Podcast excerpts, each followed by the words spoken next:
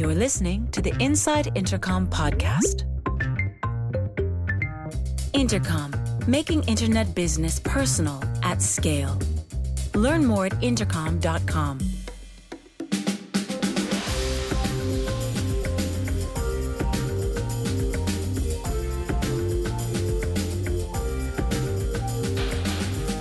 Welcome to another edition of the Inside Intercom podcast, a show all about learning how to build better products and businesses through conversation. This week, we're fortunate to be joined by a guest who's helped build great product at companies of all sizes, Maria Giudice. Maria is the VP of Experience Design at Autodesk, a maker of software for makers themselves. Architects, engineers, industrial designers, all are users of their more than 140 products. Maria's challenge, one she embarked on a year and a half ago, following her run as product design director at Facebook, is to make sure each of these products provide a consistent experience that puts users first. Going back a little bit, Maria founded the influential experience design firm Hot Studio. She's written a slew of books on design, and her latest, co authored with Christopher Ireland, is Rise of the DEO Leadership by Design. In my chat with Maria, we covered what it means to be an experience centered company. Traditionally, companies would really think about what their business drivers are or what the technology can do and back into how to serve that customer. It's the opposite with experience driven company. You start with people. Why research isn't simply a single checklist item. It's not like you carve out research and say, now we're going to do research. Research should be a continuous input that is on top of a development cycle and the skills product builders will need to develop to succeed in the future. Social intelligence is a big one because nothing is done in isolation anymore. We're increasingly a global society. We have to have empathy across borders, and social intelligence really is a driver for connection. If you enjoy this episode or other Inside Intercom interviews we published this year, we'd love to hear from you how we can make the show even better in 2017. If you have 10 minutes to spare, please hop online and fill out our survey at bit.ly forward slash intercom survey. Again, that's bit.ly forward slash intercom survey. Your feedback will help us give you the best show possible. And now, let's hop in the studio with Maria Giudice.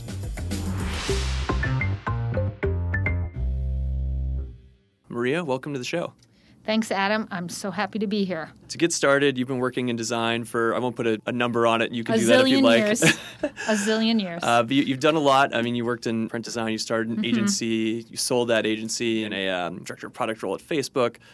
But what you're doing now at Autodesk is, is pretty unique. So if you could just summarize for me what it is you're doing now and um, what unique challenges led you to joining such a large global company. I think you guys have more than like 140 products. Yes, now my, my current incarnation is I'm a vice president of experience design at Autodesk. And one of the reasons why I was really attracted to this this role, I've been in the role for about a year and a half, is first Autodesk is a great company. They were actually clients of mine back in the days when I was leading Hot Studio. And also, uh, Carl Bass, the CEO, is featured in my book as a DEO. So I, I had a lot of affectionate affiliations for Autodesk as a company. And um, Autodesk, like so many companies that have sort of preceded the internet, grew up in a time when um, they were born in, they were born as technology companies.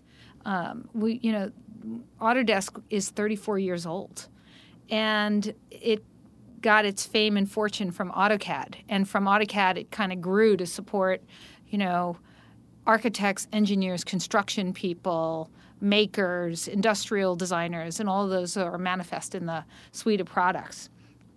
But the company's rooted in technology as sort of technology is king. And back in the days when I was um, prior to the internet, prior to baby boomer, no, prior to millennials, we were just so happy when technology worked. We were grateful.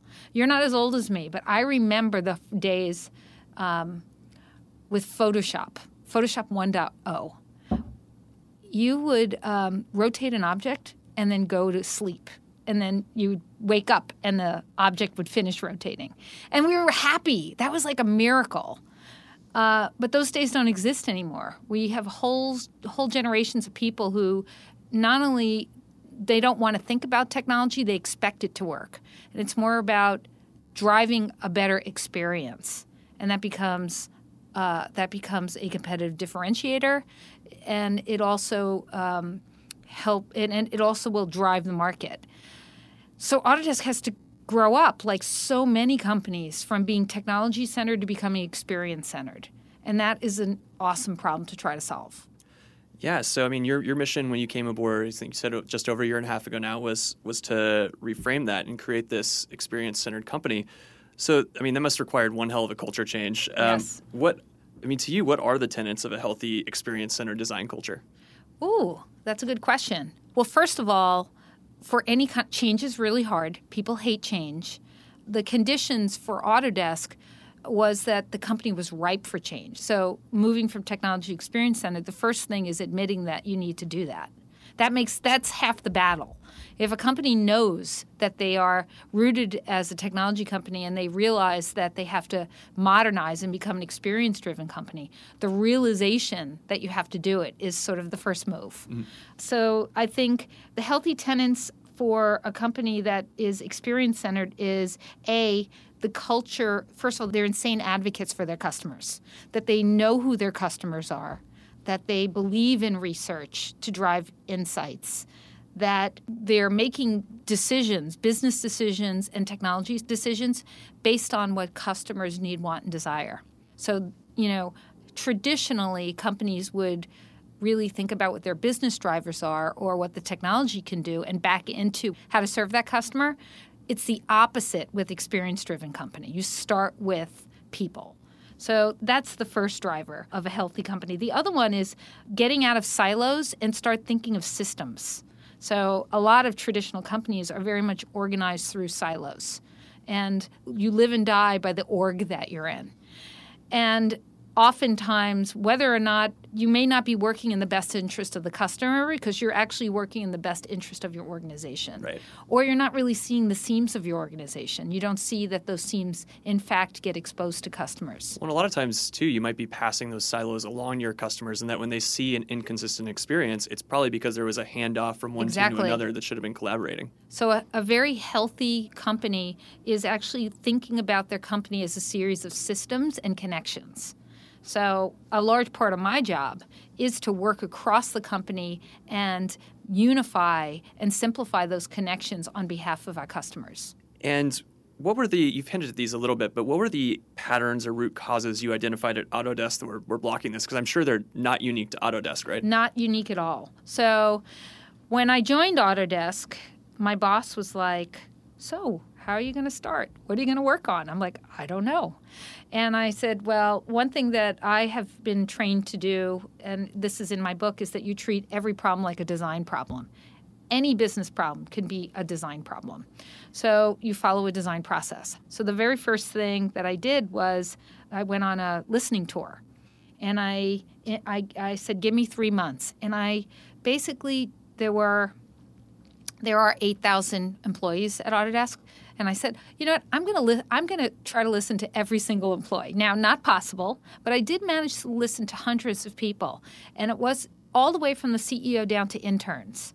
So you don't go for the organizational hierarchy. You cut across the organization and you talk to people. I asked them a, a few questions. I said, "What keeps you up at night in your job? What's preventing you from doing a good job? What are your hopes and dreams?"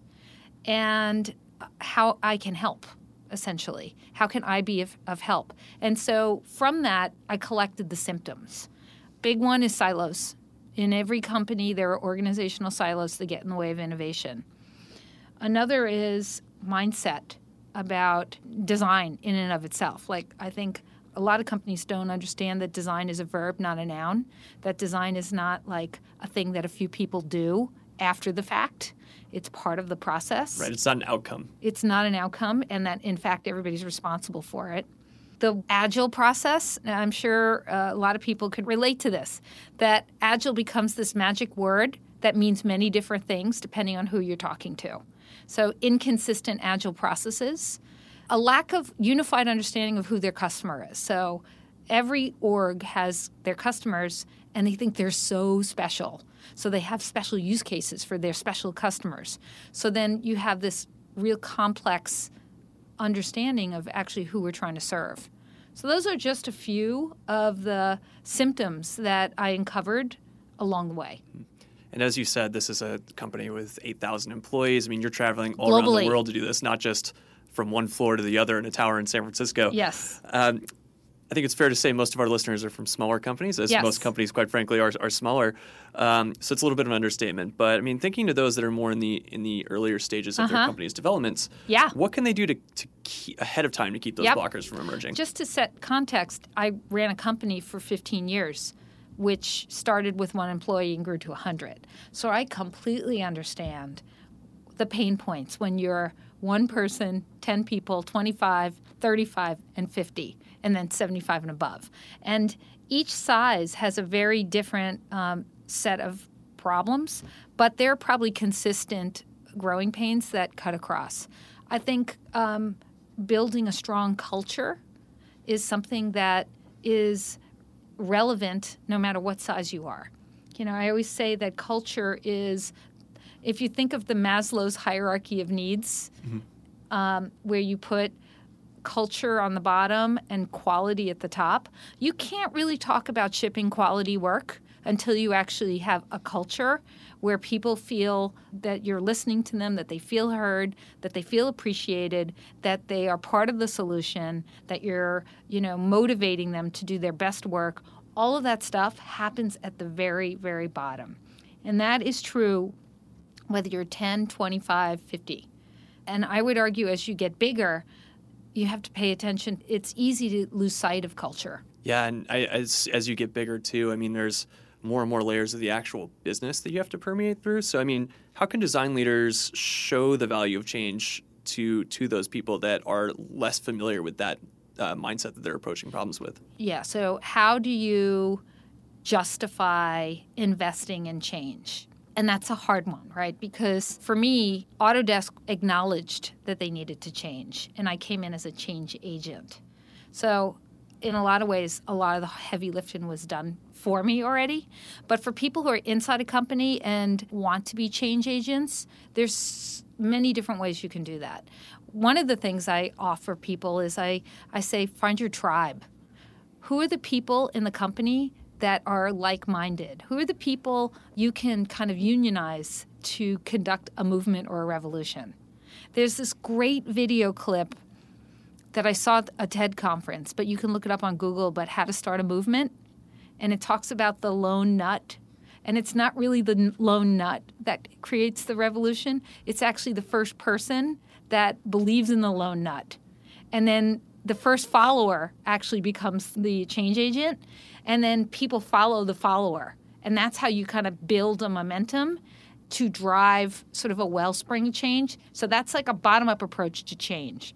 The top line approach to change is ultimately getting to quality and customers.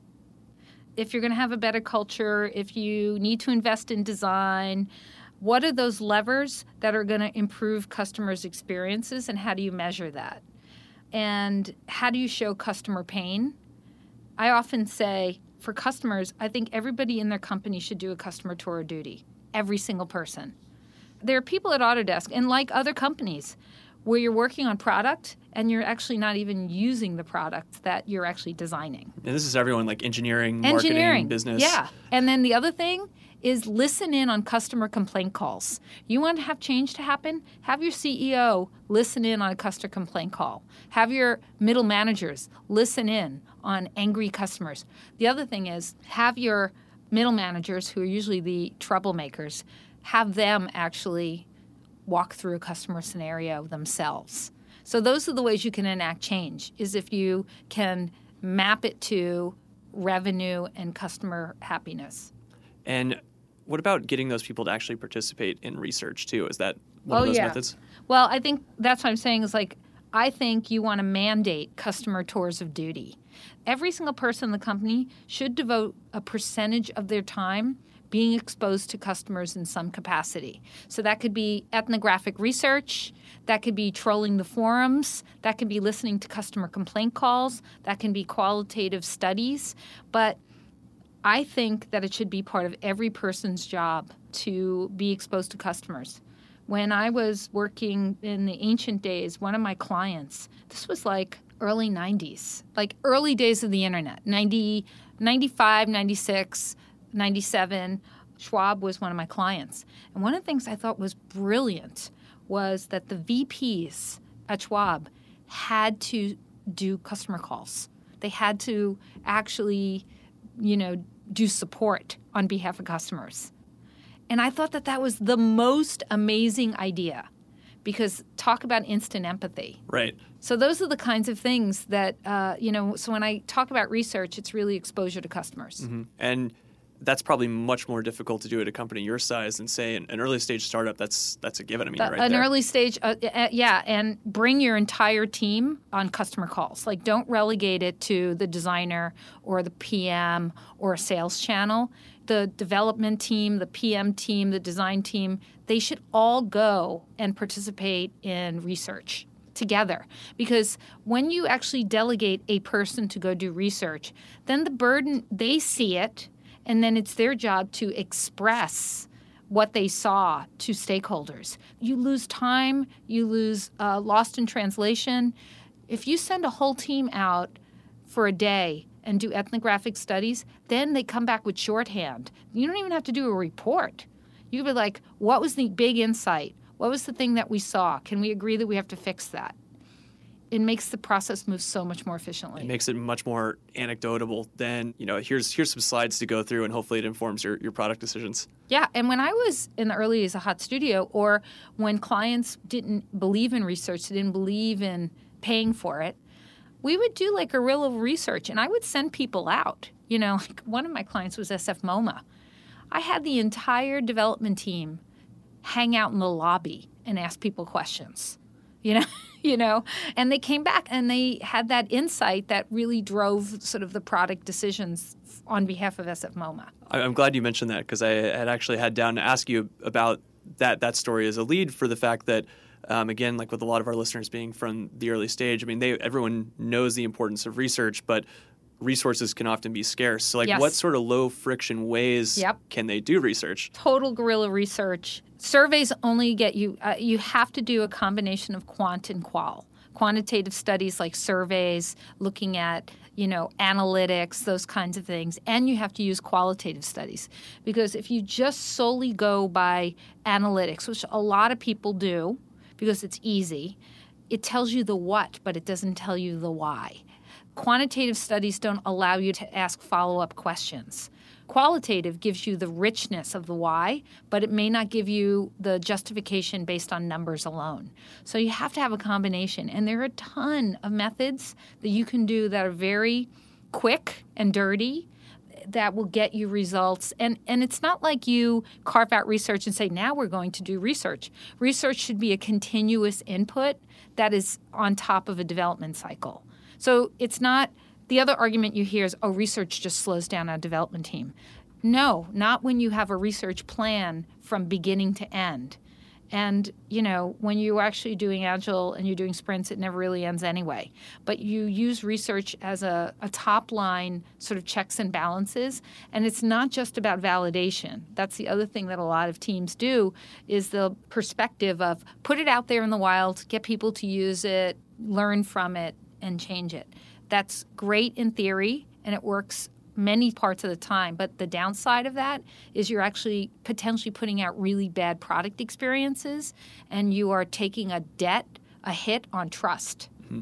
And it takes a lot longer to build back trust than it is to actually invest in making sure that you've tested something before it gets put out there that doesn't hit the trust threshold.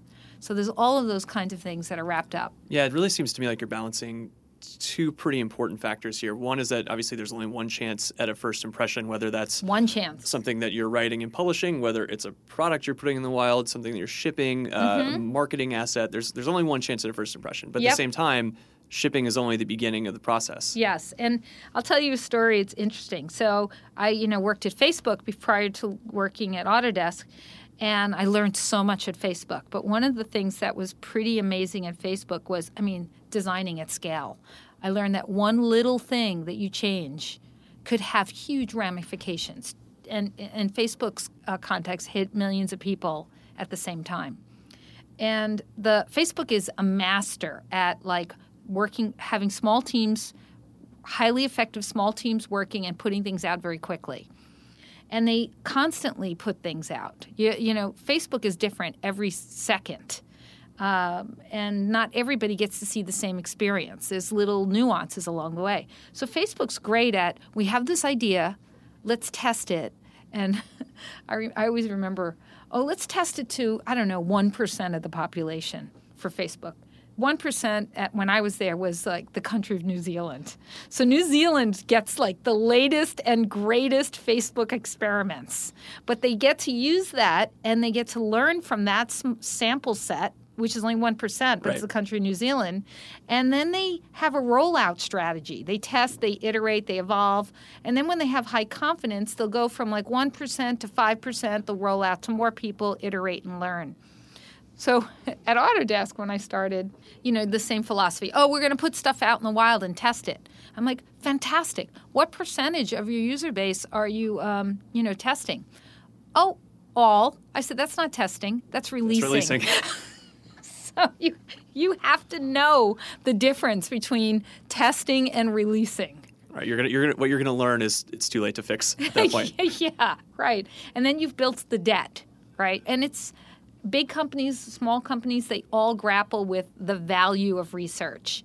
And the other lever I pull is, well, if you're not going to invest in hiring a researcher or researchers, that means that you're having your developers and your designers doing the research activities, which then slows you down because you have one person who has to stop and do what they're doing, do the research, start up and design or build. Where if you had a researcher, it'll make the process move a lot more efficiently because the researcher gets to work concurrently with the other uh, disciplines.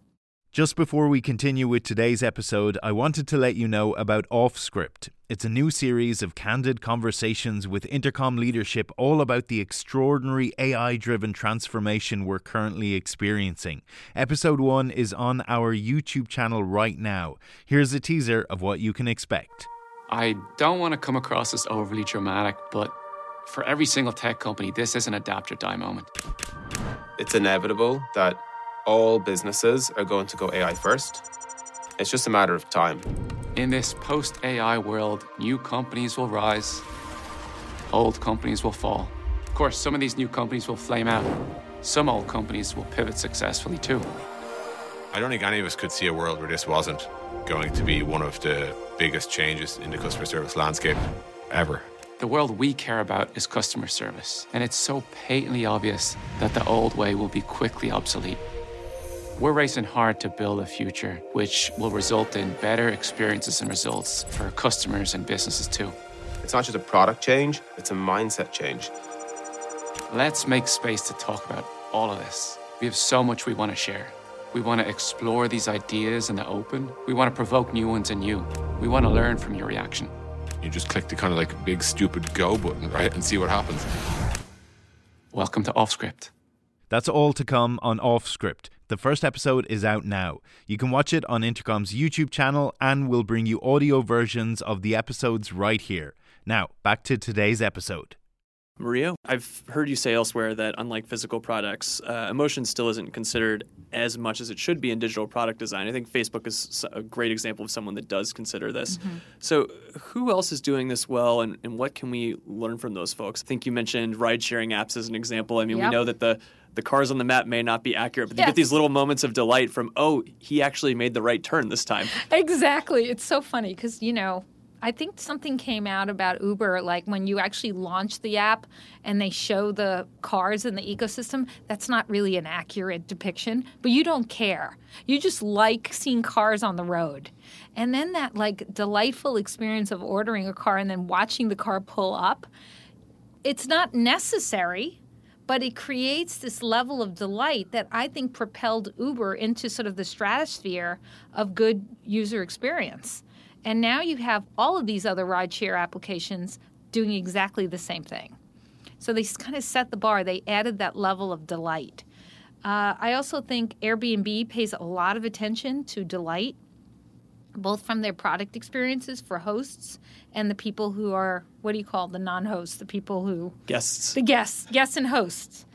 And you know the founders of Airbnb were designers, so it totally makes sense. They came they came from RISD, So that level of emotion is really important and not to be discounted. And as I mentioned, I mean, there's a lot of studies that talk about how when you add that level of emotion and craft to an experience, first of all, it improves trust, but customers actually feel like the product works better. They they feel like when something's well crafted or it adds a level of emotion, they not only trust the product, but they actually think that the product functions and works better. They, they, see progress, right? I mean, ultimately, it's helping them progress in whatever it is job they're trying to complete, action, whatever that might be. There's this uh, thing that happens with your emotions that it suddenly becomes, I trust this product, and also it increases sales and it, acquisition goes uh, a lot quicker, and it also um, it helps you differentiate your brand. So all of those things really back up the need to invest in good emotional experiences. So, speaking of designers, as, as, founders like at Airbnb, and people who can invest in those types of experiences, your book, The Rise of DEO Leadership by Design, which you co wrote with uh, Christopher Ireland, is nearly three and a half years old now, mm-hmm. uh, but it still feels as pertinent as ever. it's an oldie but a goodie. Exactly. instant classic, as they call yes, it. Yes, instant classic. Although I do have to say, my husband, he always sends me stuff on leadership, and uh, he, he uh, sent me a, a link. Uh, Richard Branson, who's you know a DEO in his own right, yes. he really is all over about good leadership practices, and he just published his top ten lists of leadership books, and sadly, Rise of the DEO was not one of them. These things slip through the cracks. I'm sure it was his, his, his assistant put it together, yes, and yes. He, he may or may not have had a chance to sign off on it. Right, clearly not on his map. Well, if you were um, let's just say hypothetically then you were going to put out a, a, second edition to try to get back on his radar. I mean how has the rise of the deo altered the product landscape in the time since you've released that book? And, and what might you add to it that uh, you didn't previously in regards to skills that deos have or things of that nature? Yeah it's interesting because when you look at the deo book rise of the deo it is not necessarily time sensitive at all I spent, you know, years of doing research, uh, like reading a zillion leadership books, looking at a ton of talks, and trying to identify those patterns that comprise of these special types of leaders. These are special skills that a special set of leaders possess. And so it's in, in a lot of sense, it's evergreen content um, because these leadership traits don't really expire. But I will say that probably over the last couple of years, there's been a couple of traits that make are even more important. I think social intelligence is a, is a huge one. Uh, I, I, have read some studies recently around the skills that workforces are going to need more of in the future, and social intelligence is a big one because nothing is done in isolation any anymore. We're increasingly a global society. We have to have empathy across borders. And social intelligence really is uh, a driver for connection and empathy with people. So I'd probably look at that section and really try to beef that up more as a very, very important skill. The other one is systems thinking. Systems thinking, again, as, as systems get increasingly more connected and complex, the need for people to really understand the root causes of systems and how you can solve problems through systems thinking. I think that that is another trait that is becomes more and more important. And of course, I would up the ante on cursing. As I was sharing with you earlier, there are a lot of studies that are showing now. Uh, maybe it's fake news, but I don't think so. I'm going with I'm going do we, do with we ever truth. really know anymore? The source the source of truth. There are studies that talk about how cursing um, increases your social intelligence skills, and that uh, intelligent people tend to curse more. So I'm rolling with that theory, and I would uh, feature that front and center in the DEO book. So, other than maybe dropping a few more f bombs here and there in their uh, their presentations, designers who are wanting to inject themselves more into a leadership role, um, particularly younger designers. I mean, there are more and more seats at the table now. What do they need to be working on moving forward? Yeah, I think the whole notion of Rise of the DEO is the DEO, Design Executive Officer, is more of a mindset than it is a position. And there's no such thing as a DEO. There's no there's no position. Although some people uh, have written me and told me that that's what they're calling themselves, which is so awesome. But it's really about embracing these sort of mindsets to drive change at any point whether you're an intern, whether you're a middle manager, whether you're a designer on a design team, but all of these things you can do wherever you are in in the process. And that's what the book is really centered around. How you can drive change based on, you know, where you are in the company and I talked about unionizing and finding like-minded people, making sure that you are empathetic and care about the people, not only the people that you're designing for, but the people that you're working with. How to be much more systems oriented, especially if you're on a design team and you're only relegated to solving a very discrete problem. It's really on you to understand how that problem is in context to the larger picture, whether or not you're asked to do so. And, you know, not only uh, being highly you know, leveraging your creative skills, but making sure that you also are driven towards craft and flawless execution. So you do all those things well, you're going to be emulating what a DEO does. The book is Rise of the DEO Leadership by Design. You can find it on Amazon. We'll link it up in the show notes. Maria, thanks so much for joining us today. Is there any speaking events where people can catch you in the near future or any places where people could find more of your work? Yeah, I'm pretty much accessible. So you can reach me through all the social networks. I'm going to be in Tel Aviv in March if uh, your audience is interested. I'm speaking at the UXI conference there. And then I'm at the World Usability Conference in Austria later on in 2017. And then there's a bunch of places here and there in between that. Well, thanks again for joining us today. Thanks so much. You've been listening to the Inside Intercom podcast. For more episodes, visit soundcloud.com slash intercom. If you'd like to subscribe, search for Inside Intercom in iTunes or Stitcher. And for even more great content, check out blog.intercom.com.